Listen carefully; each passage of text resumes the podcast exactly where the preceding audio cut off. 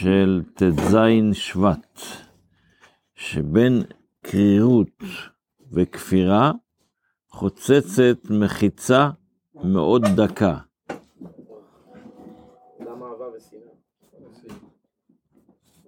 הוא המשיך, מסביר ככה, כתוב, כתוב, השם, כי השם אלוקיך אש אוכלה הוא. כך כתוב בתורה.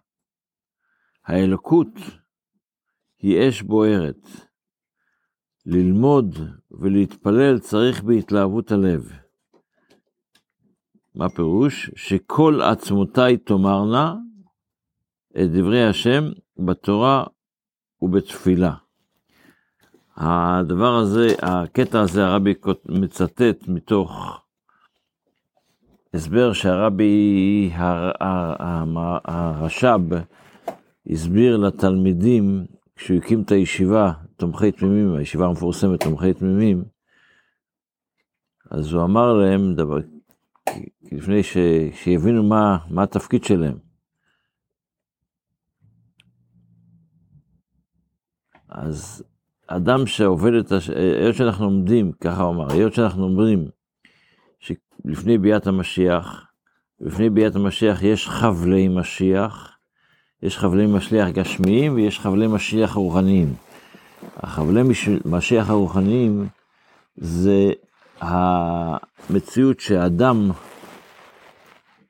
עובד את השם, אבל עובד את השם מתוך קרירות. לא תמיד קריא. קרירות, פירושו של דבר שעושה את זה בלי, בלי חום, בלי רגש, בלי... ואז הוא מסביר שזה מה שכתוב, כי השם אלוקיך אש אוכלה, צריך ללמוד, חסיד צריך ללמוד את התורה מתוך רגש. זאת אומרת, יש כאלה שבאים לבית כנסת, ובתוך הבית כנסת יש שלט, דע לפני מי אתה עומד. אבל זה נשאר בשלט, על עצמו זה לא השפיע כלום. ויש כאלה שדע לפני מי אתה עומד, לא כתוב בשלט, כתוב בלב שלו, ברגש שלו. וזה מה, ש... זה, זה, זה מה שאנחנו צריכים להגיע, לדרגה הזו אנחנו צריכים להגיע. בהלכ... בשני ההלכות שאנחנו לומדים כל יום, אז אנחנו ב... ב... עדיין ב... בסעודה, הלכות סעודה, אז ההלכה אומרת, תקנו חכמים ליטול את ידיים קודם אכילת פת. לפני שאנחנו אוכלים לחם, אנחנו צריכים לעשות נטילת ידיים. מה המקור, מה, מה, למה, למה חז"ל תקנו את המצווה הזו ליטול ידיים לפני אכילת פת? כדי להרגיל, בעצם זה כדי להרגיל את הכהנים שהם אוכלים תרומה יתלו ידיים לפני שהם אוכלים את התרומה. תרומה צריך לאכול בתוך, אה, בתוך קדושה, אז הם צריכים ליטול ידיים.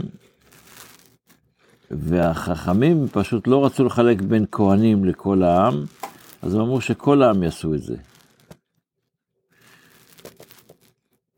וכיוון שרוב התרומות לכהנים זה מהפת, תקנו ליטול ידיים על הפת. אבל היום, למרות שהיום בעצם אנחנו, אנחנו לא, אוכלים, לא אוכלים תרומה, כי אנחנו כולנו טמאים, טמאים, מתים. התקנה הזו של חז"ל ליטול ידיים, לא ביטלו אותה. כדי שישראל יהיו רגילים לאכול בטהרה, ואז כשיבוא בית המקדש במהרה בימינו, לא יהיה לנו דבר חדש שנצטרך להתרגל אליו. חשבתי אנחנו... זה רק להזכיר לכהנים. זה, זה, אבל חז"ל אמרו שזה בשביל כל, בשביל כל העם. כדי שלא יהיה הבדל בין כהנים לכל העם. הלכה שנייה,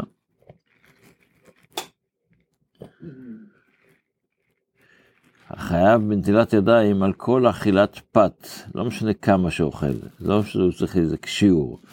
מה שמברך עליו המוציא, אפילו הוא אוכל מעט מאוד ומברך עליו את הברכה המוציא, הוא חייב שיהיה נטילת ידיים.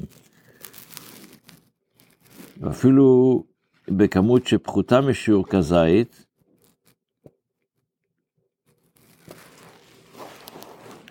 אז גם שם הוא צריך לעשות נטילת ידיים.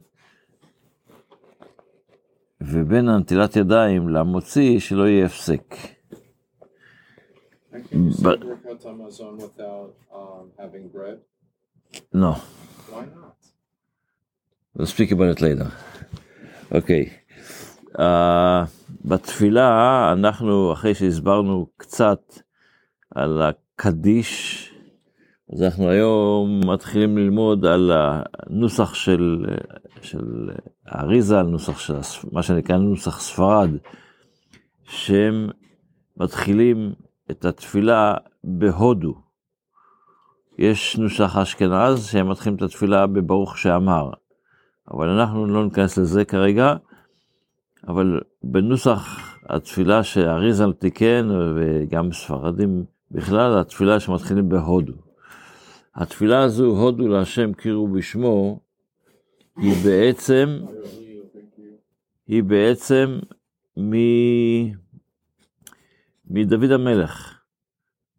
דוד המלך, עוד לפני ששלמה המלך בנה את בית המקדש, דוד המלך, אחרי שהוא הביא את ארון הברית, אחרי שהוא הביא את ארון הברית